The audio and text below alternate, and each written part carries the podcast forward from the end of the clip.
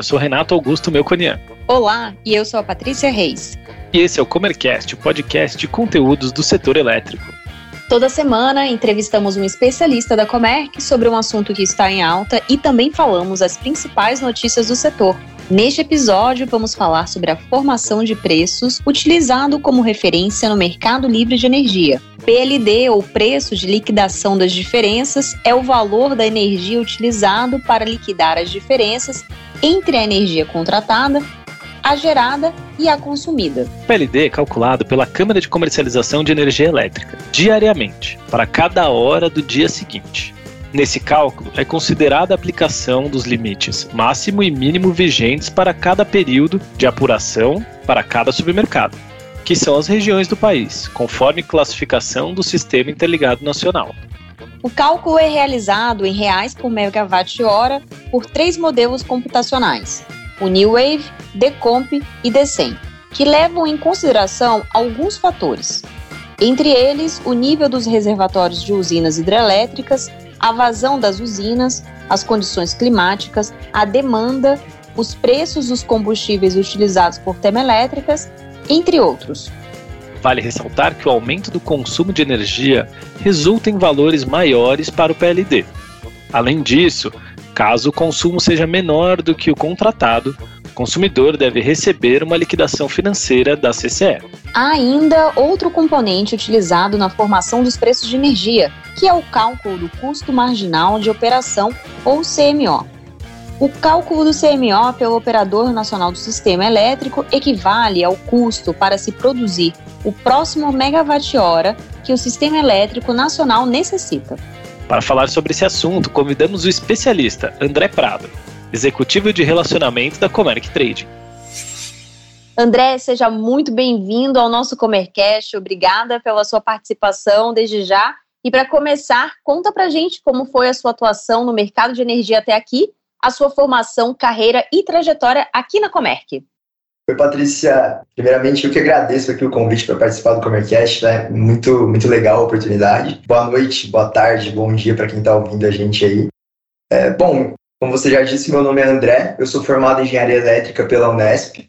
Eu iniciei a minha trajetória aqui dentro do setor elétrico no início de 2020, como estagiário da mesa de consumidores da Comerc Trading e a equipe da qual faço parte até hoje, né? Entre as atribuições da nossa área está a negociação com o consumidor final para fornecimento de energia elétrica dentro do ambiente de contratação livre, que eu acho que é o, o foco do nosso, do nosso tema de hoje. Muito bom, André. Entrando agora no assunto, contextualizando para os nossos ouvintes sobre o mercado. O que é e qual é a importância do PLD na formação do preço?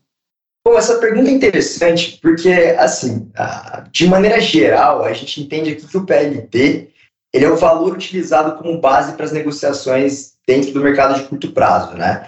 Quando a gente diz aqui as negociações do mercado de curto prazo, é quando os consumidores, enfim, as partes envolvidas nesse mercado, elas vão zerar o seu consumo e os seus contratos. Eu quero dizer é que elas têm que igualar aqui o que elas têm contratado com o que elas consumiram de fato no mês. Só que mais do que isso, o PLD também serve como parâmetro para os preços futuros de negociação no mercado de energia, já que os players aqui dentro do mercado, eles utilizam as projeções do PLD como base para suas negociações.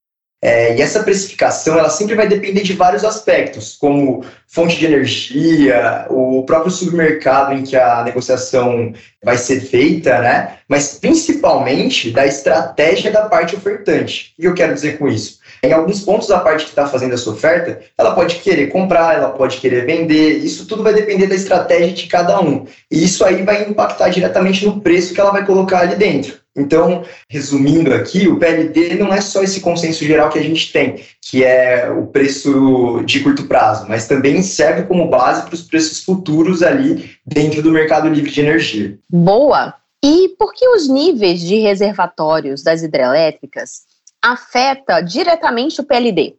Essa pergunta é legal, né? Porque assim, acho que é de um conhecimento bem amplo que a matriz elétrica brasileira é composta primordialmente por fontes hidráulicas. Em torno aí de 65% da capacidade total de geração aí é proveniente dessa fonte.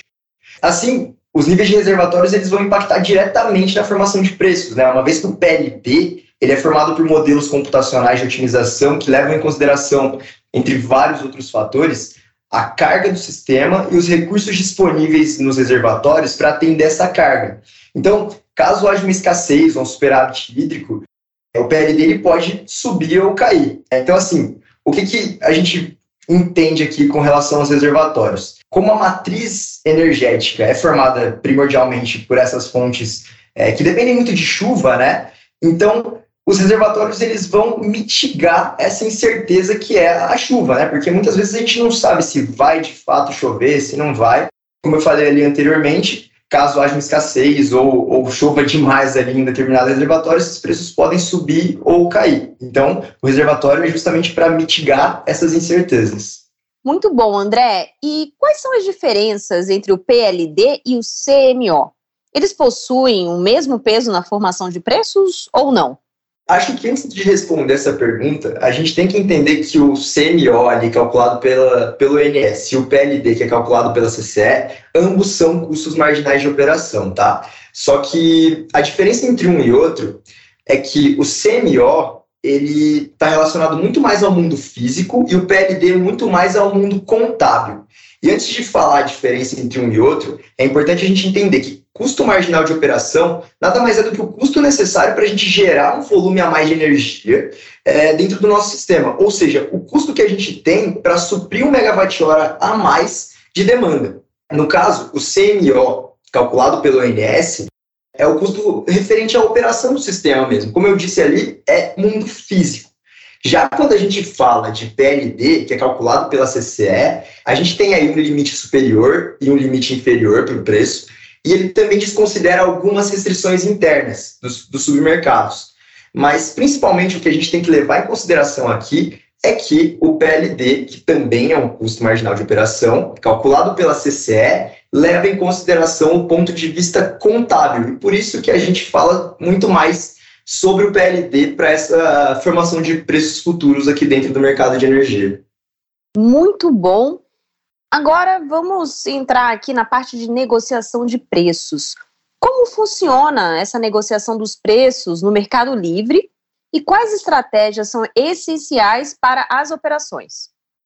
Então, dentro do Mercado Livre, a gente tem aqui que as negociações são realizadas de maneira bilateral, né? ou seja, as condições contratuais são negociadas entre as partes. E normalmente o acordo é feito quando essas condições elas atendem uh, as, ambas as partes, fique, que fique bom para as duas partes, né? Bom ou não fique tão ruim para as duas, né? Chegar àquele ponto de equilíbrio ali entre, entre quem está negociando.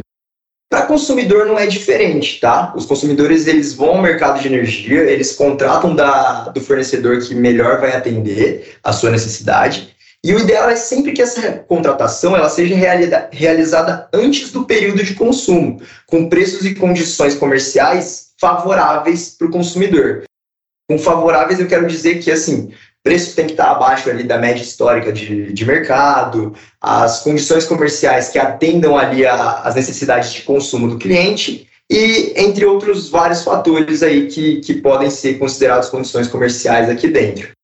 Acho que vale entender aqui que uma das estratégias, ponto principal quando um cliente migra para o mercado livre de energia, é que ele quer ter uma economia frente ao cativo, né? E se ele quer ter uma economia frente ao cativo, ele tem que entender que o preço negociado dentro do mercado livre vai ser menor do que esse preço que ele tinha ali no mercado cativo. Então, a ideia, a, estratégia principal é essa, né? Ele contratar mais barato do que de fato ele, ele pagaria lá no, no mercado criativo. Já um consumidor que está aí há algum tempo no mercado, que já é mais experiente, o ideal é que ele sempre tome como base os preços de energia que ele já tem contratados, né? Se ele tem um contrato bom ali, que já está suprindo ele da maneira adequada, que ele, que ele tem um, um, um valor de fatura ali condizente com a realidade dele, vale a pena ele tomar esse preço como base, não necessariamente sair contratando porque ah, alguém ali ouviu que o preço está subindo, o preço vai cair. Não, não é assim que o, que o mercado funciona. Né? Ele precisa ter ali esse parâmetro de comparação, ele precisa ter uma estratégia muito bem definida para poder contratar. Então, eu acho que, assim, duas estratégias interessantes são contratar a sazonalização e a flexibilidade, né, que vão proteger esse consumidor de possíveis variações aí do, do PLD e a exposição que ele teria ao mercado de curto prazo. Se ele contrata direitinho essas ferramentas, ele não vai ficar exposto a esse mercado e, consequentemente, a grande volatilidade que, o, que os preços de energia têm. Boa, André, estratégia, estratégia, né? Estratagema, tudo isso aí é muito importante. E por que contar com um time de especialistas pode ser um diferencial nessas operações, André? Bom, acho que de maneira geral, as empresas elas não têm um setor focado apenas em energia, né? Nesses casos em que as empresas não têm um setor assim, é, é necessário uma gestão eficiente, que entenda das particularidades dentro do mercado, não só para acompanhar o balanço, fazer as cotações, mas também para entender o momento certo para realizar a contratação, né? É, isso vai trazer para o consumidor muito mais segurança, tanto na escolha do seu fornecedor, quanto para realizar a contratação num, num, momento adequado, no momento em que os preços estejam baixos, né, comparados a uma média histórica, e que ele tenha ali a clareza de que essa contratação foi realizada de, de um modo que ele vai ter ali a economia esperada, desejada. Excelente, André. E, bom, chegamos aqui ao finalzinho do nosso Comercast. É, gostaria de deixar aí um recado para os nossos ouvintes como o Grupo Comerc, especificamente, a nossa divisão aqui, né, a Comerc Trading, pode ajudar os nossos ouvintes nessa análise e consultoria em busca de oportunidades para comercialização de energia. Bom, hoje a gente tem falado muito aí sobre um conceito de plataforma de soluções em energia, né? Colocando isso em prática, a gente não fala só é, na questão de serviços que a Comerc pode oferecer. Esse lado da Comerc o cliente já conhece bem, né? É, quando a gente fala em plataforma, a gente mostra que aqui dentro do grupo existem também produtos que atendem às necessidades do cliente, né? Com facilidade na negociação, transparência e sempre voltando para a particularidade de cada consumidor. Então, acho que vale aí ficar sempre de olho no que a Comerc tem a oferecer, entrar em contato sempre que for necessário com o nosso Fale Conosco e a gente aqui da Comerc Trade está sempre à disposição para atender nossos clientes. Muito obrigada, André, pela sua participação. Deixo o convite aqui para uma próxima oportunidade, para você poder voltar e compartilhar mais conhecimento conosco e com nossos ouvintes. Eu que agradeço, pessoal. Foi um prazer estar aqui nesse tempinho com vocês. Um abraço.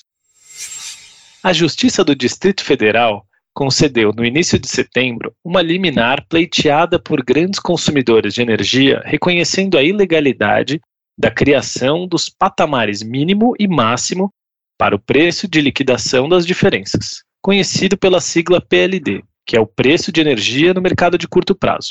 A União e a Agência Nacional de Energia Elétrica têm 90 dias para regularizar a questão. O prazo começou a contar em 2 de setembro, data em que a liminar foi concedida. A ação questiona a regulamentação da Lei 10.848 de 2004, que determinou que os preços de energia devem refletir as variações do valor econômico da energia elétrica.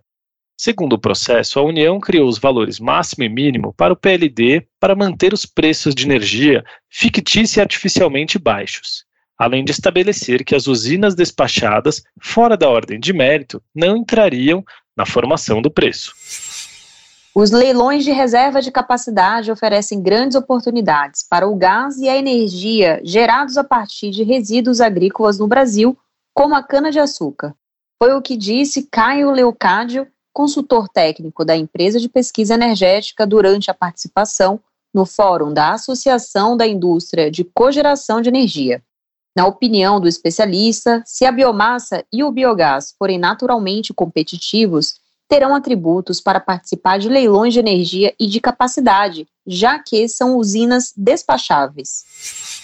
Pesquisadores da Universidade de Oxford, no Reino Unido, concluíram que projeções iniciais dos custos de transição energética para energia solar e eólica foram sobreestimados.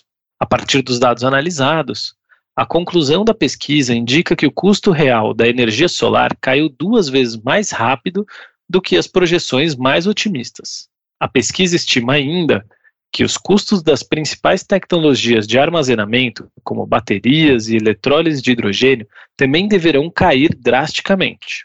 Já os custos da energia nuclear têm aumentado constantemente nas últimas cinco décadas, tornando altamente improvável que ela seja competitiva no futuro. O Ministério de Minas e Energia definiu os montantes de garantia física de energia e inflexibilidades de termoelétricas a gás natural para participação no leilão de contratação de energia de reserva, marcado para o dia 30 de setembro. Com o preço teto de 444 reais por megawatt-hora, o leilão prevê a contratação de 1 gigawatt na região norte, com início de suprimento em 31 de dezembro de 2026 e 1 gigawatt no Nordeste, com início de suprimento em 31 de dezembro de 2027. Os contratos por disponibilidade terão prazo de suprimento de 15 anos. Serão priorizados aqueles projetos que utilizem gás natural produzido na Amazônia Legal e no Nordeste, que usem gás natural produzido nacionalmente. Além disso, a disponibilidade do combustível para operação deverá ser comprovada as garantias físicas das usinas termoelétricas podem ser consultadas no site da ANEL. Para ficar informado sobre as notícias do setor, acesse megawatt.energy. E para conhecer mais sobre as soluções de energia que oferecemos, acesse comerc.com.br. Siga-nos também nas redes sociais. Estamos presentes no LinkedIn e Instagram, arroba Comerc Energia. Até, Até a, próxima. A próxima.